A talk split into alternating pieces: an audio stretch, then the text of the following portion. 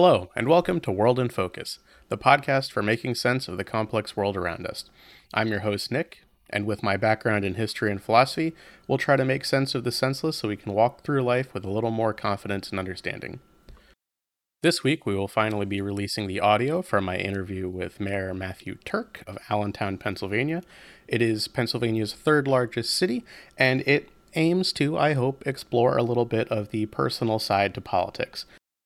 As many of us know who pay attention to politics, so much of it revolves around policy and just pretty much yelling about everybody else other than themselves. And we know very little about who they are as people. So this interview, I hope, will shed some light on the person before the politics that became Mayor Matthew Tuerk. Now, a quick aside before we cut into the audio directly, I just want to mention that it is the raw audio from my interview. It's brief, it's only about 15 to 20 minutes, and it is entirely unedited, as that would be unfair to both myself and him and the conversation that we had. I wanted it to be very honest and forthright, and that's what it is.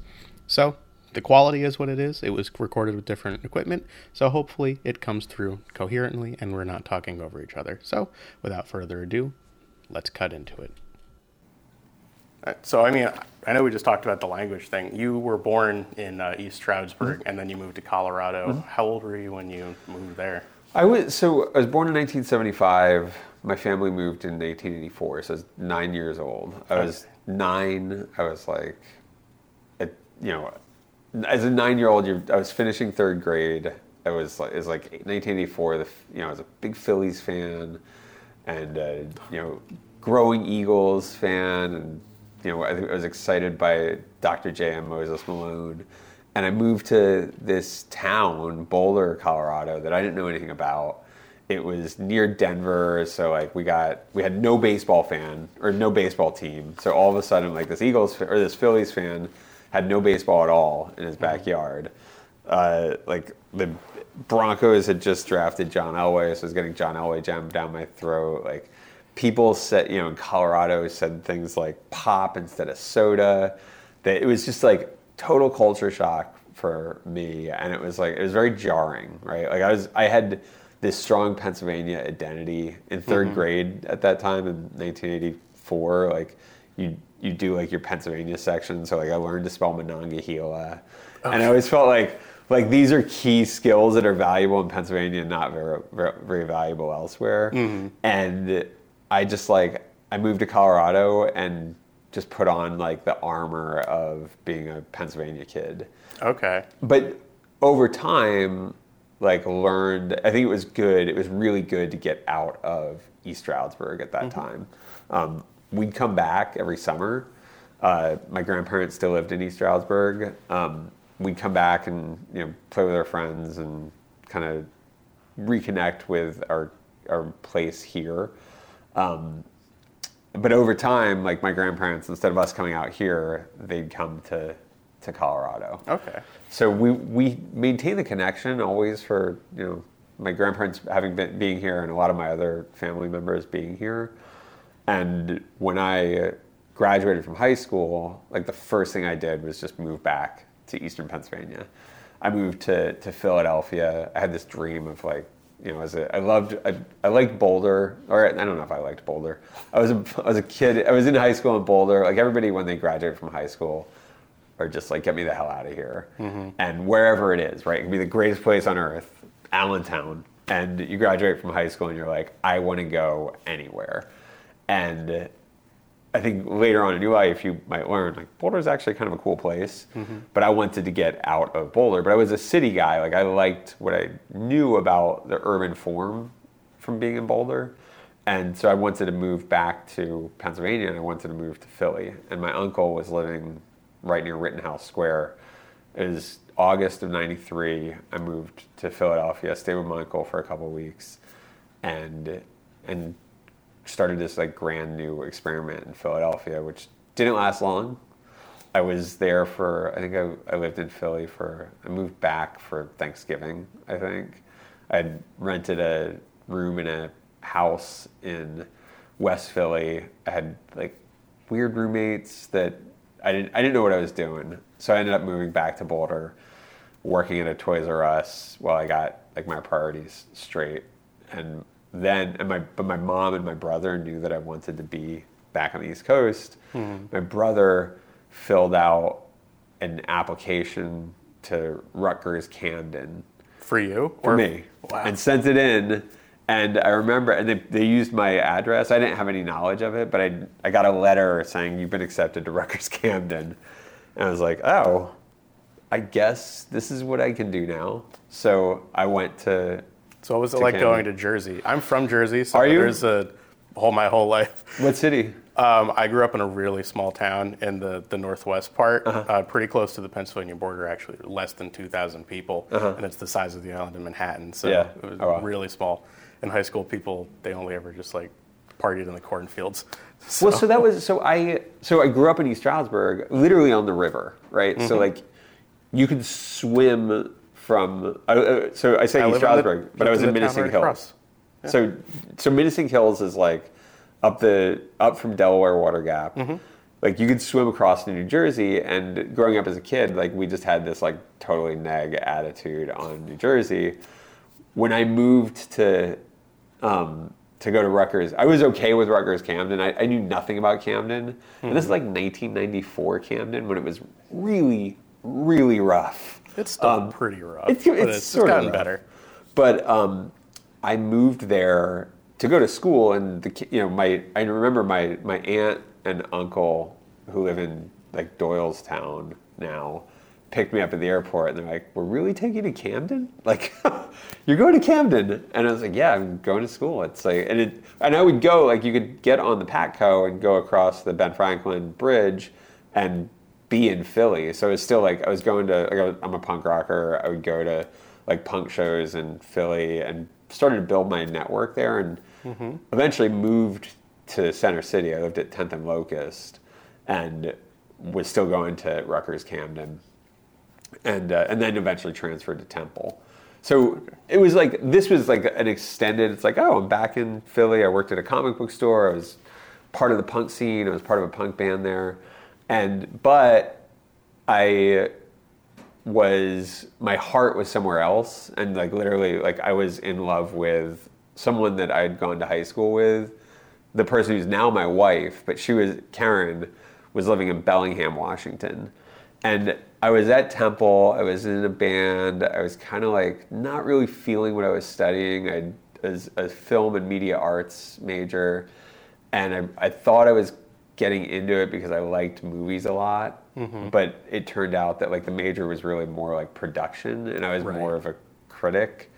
And so I was kind of like struggling with production, didn't really love being at Temple, and I was in love with this woman who was like living on another coast, and I was like, F it. And I tore my ACL jumping off a piano, like playing in the punk band. And so it was like, I couldn't get to school. Things were just like flaming out, and I was like, why? I'm just gonna pull up roots and move to Washington. Like, I'm just moving in with Karen. And it was like a major drastic change. Like, you know, being on the West Coast, I tried to be a Mariners fan. Didn't work out. I still have a soft spot for... That was back when Ken Griffey Jr. still played for them, right? Jay Buhner, so that must have been pretty... Alex Rodriguez, Randy Johnson. So, oh man, how could you not be a Mariners fan? We went to the Kingdome. I got to see a game at the Kingdome.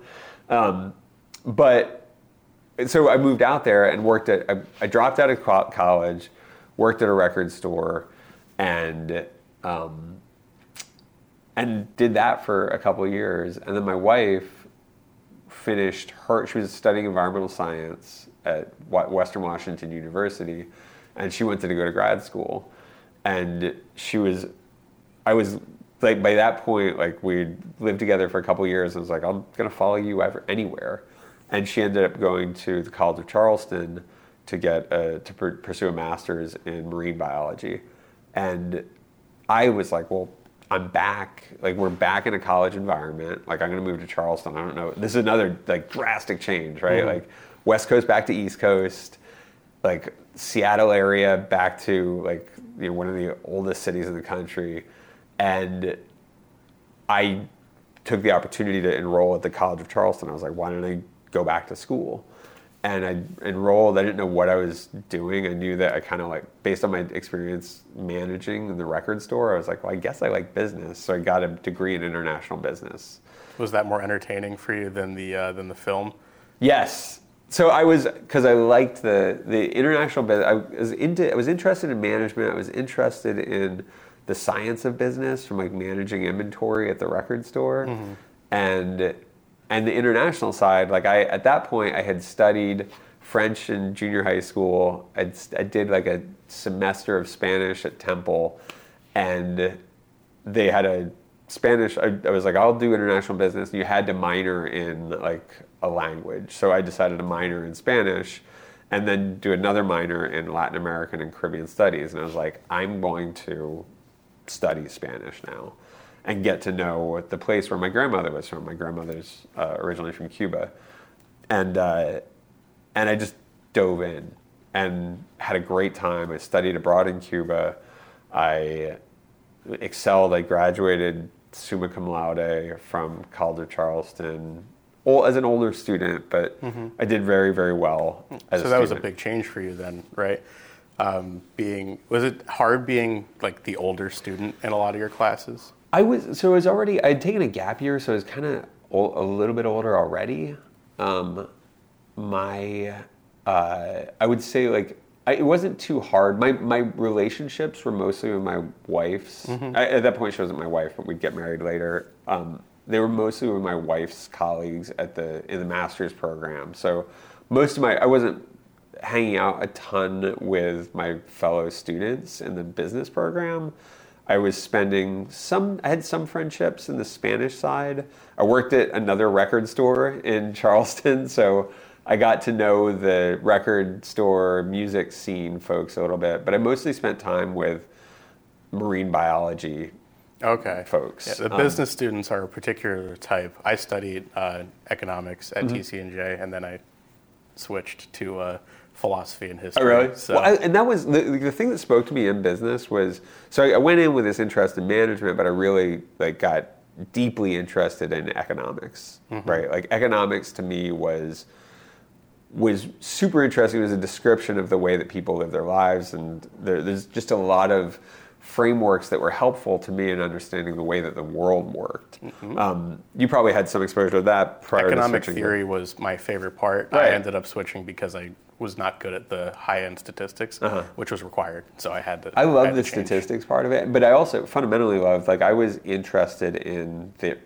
economics of urban environments, right? Like how do we come together in cities? So I had that love of cities. I ended up doing an internship at the Chamber of Commerce in Charleston. And it was right around, it was when globalization was still kind of fresh-ish. But I got really interested in economic development, and that's what, you know, ultimately I finished the international business degree. I was encouraged by my department or by my advisor to get an MBA, an international MBA from University of South Carolina, which is a pretty well-regarded international business program that led me to working in Nicaragua. I lived in Managua as an internship. It led me to ultimately getting a job. I focused on international economic development within my MBA program, but my job was in Panama. So weirdly enough, I still had that, like, my wife and I got married. We were living in South Carolina. I was doing she finished her master's in marine biology. I was doing my MBA at the University of South Carolina. We were looking and loved South Carolina a lot, but I still had that bug. Like, I still was like, I'm a Pennsylvania guy, right? I went back to that, like, whether I was in Bellingham or I was in Charleston or in Boulder, I was like, I'm that Pennsylvania guy. And when I finished my MBA program, there was a company who was headquartered, of all places. They had a small office in Bangor, Pennsylvania. And but the operation was in Panama, and they were looking for somebody who understood Central America, and I'd lived in Nicaragua, so I understood Central America. They were looking for somebody that they said, we need somebody who's cool. I didn't know exactly what that meant at the moment, But it turned out that it meant somebody who could not just be in Central America, but could talk to municipal officials who were going to try to bribe you. and so they needed somebody who could like withstand a municipal official asking for bribes, which turned out to be me. And that was like, I was just kind of like weirdly unflappable. But so I took that job in part because my grandparents were still living in East Stroudsburg, and I wanted to be near my grandparents, mm-hmm. but I didn't want to live in East Stroudsburg by any stretch of the imagination. Bangor was not quite a city in my mind, so my wife and I ended up living in Allentown. And honestly, like in all honesty, I love Allentown, but at that time, I only had this Philly and East Stroudsburg perception of Allentown, right. Which was like this place in the middle of nowhere where like it's not even properly a city. And when I got here, I was like, oh wow, this is different. And I got really sucked in, and I fell deeply, deeply in love with the city of Allentown. And the plan initially was like, we'll be here for 3 years, and then we'll like springboard to Philadelphia. And that was 19 years ago, and we've never looked back. What was maybe like one or two specific things that really sucked you in? Like, what did you find here that was that's really cool? La Placita. The taco place on 12th and Turner, okay, which was you're gonna have to write that down for me later. It was right around the corner from. We lived at 11th and Linden, and we had my oldest kid was born at St. Luke's on 17th and Hamilton, and we were a young couple with a new baby, and we're exploring our neighborhood, and this is when Hess's I think had just been demolished. We would walk all the time to La Placita. There was a Thai place at 12th and Linden, Cal Thai. There was this kind of this surprise to me about like how diverse Allentown was, right? Like all of these cultures that were starting to change the way that you live the life of a city.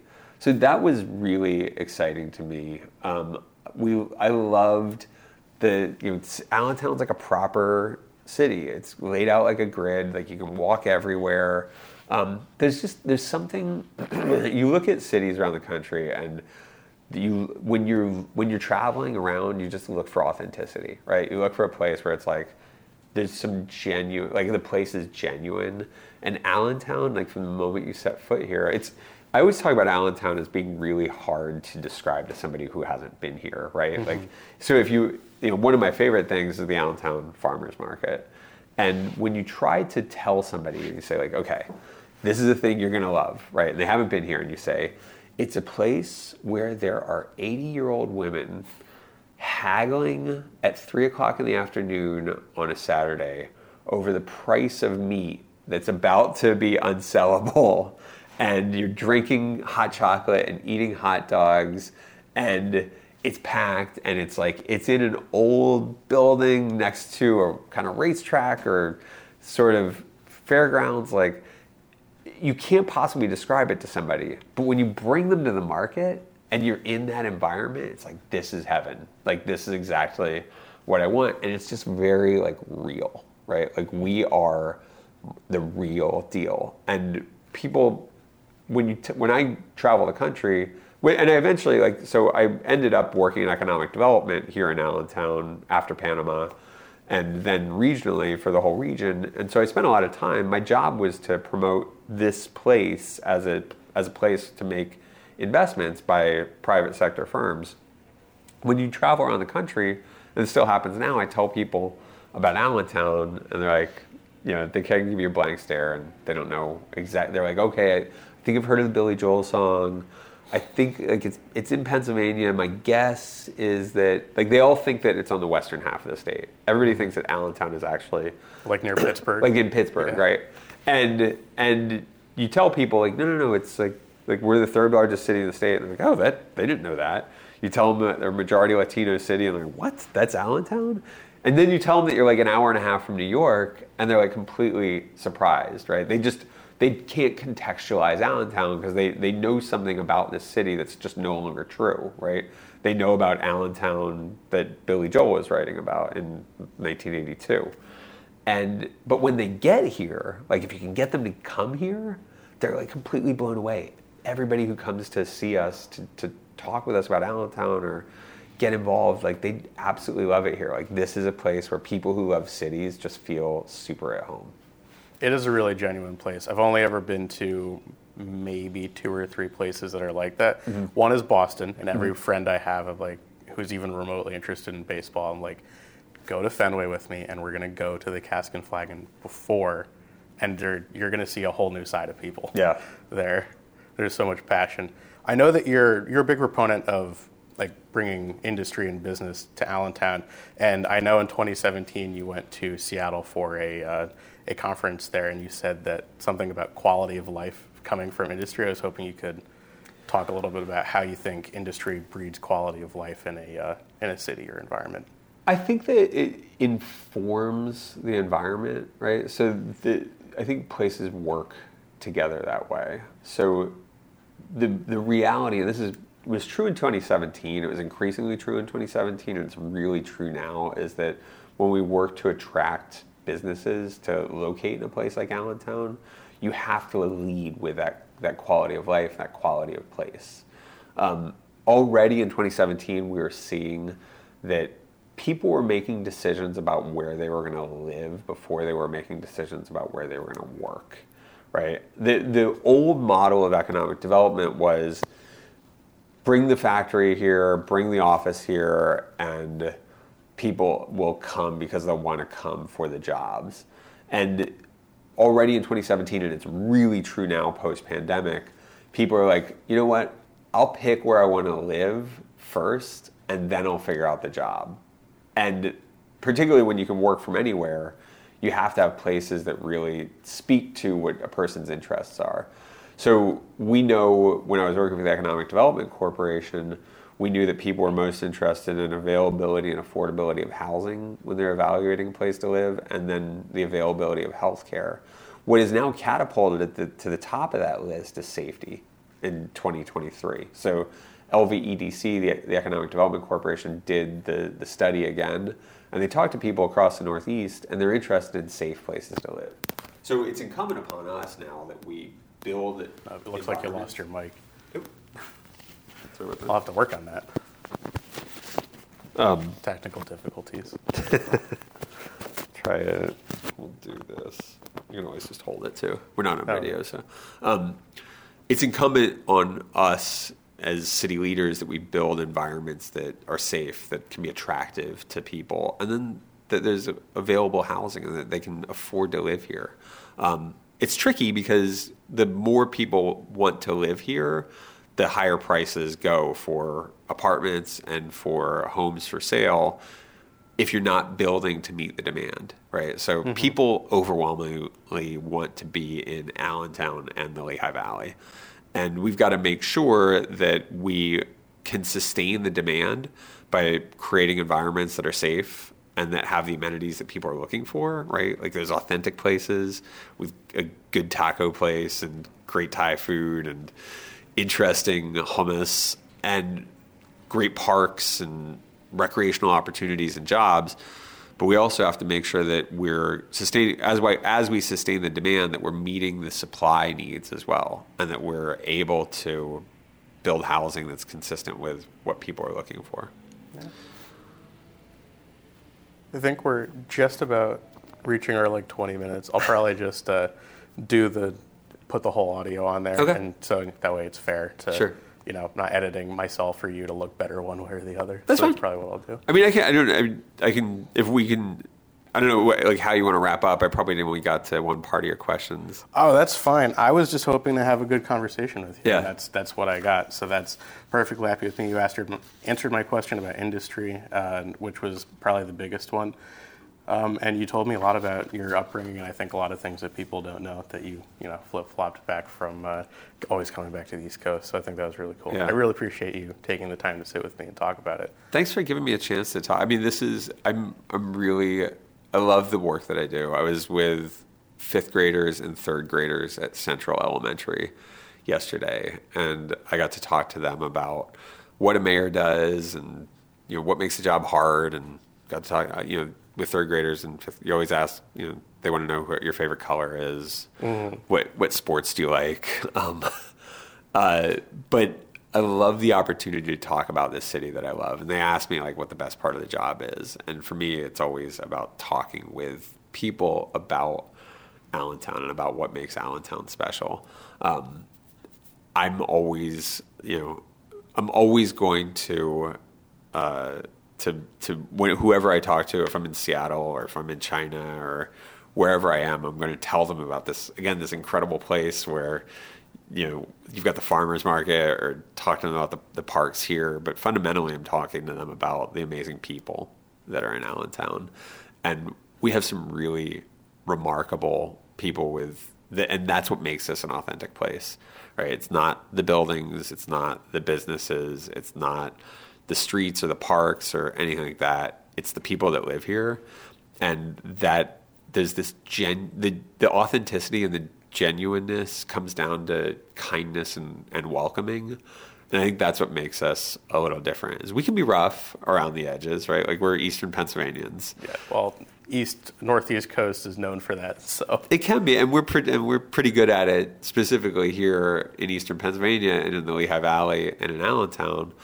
But at the end of the day, like, we're practical. We're just practical as hell. And we're willing to give people a chance as long as they bring their best selves. And that's one of the things that just excites me about this place.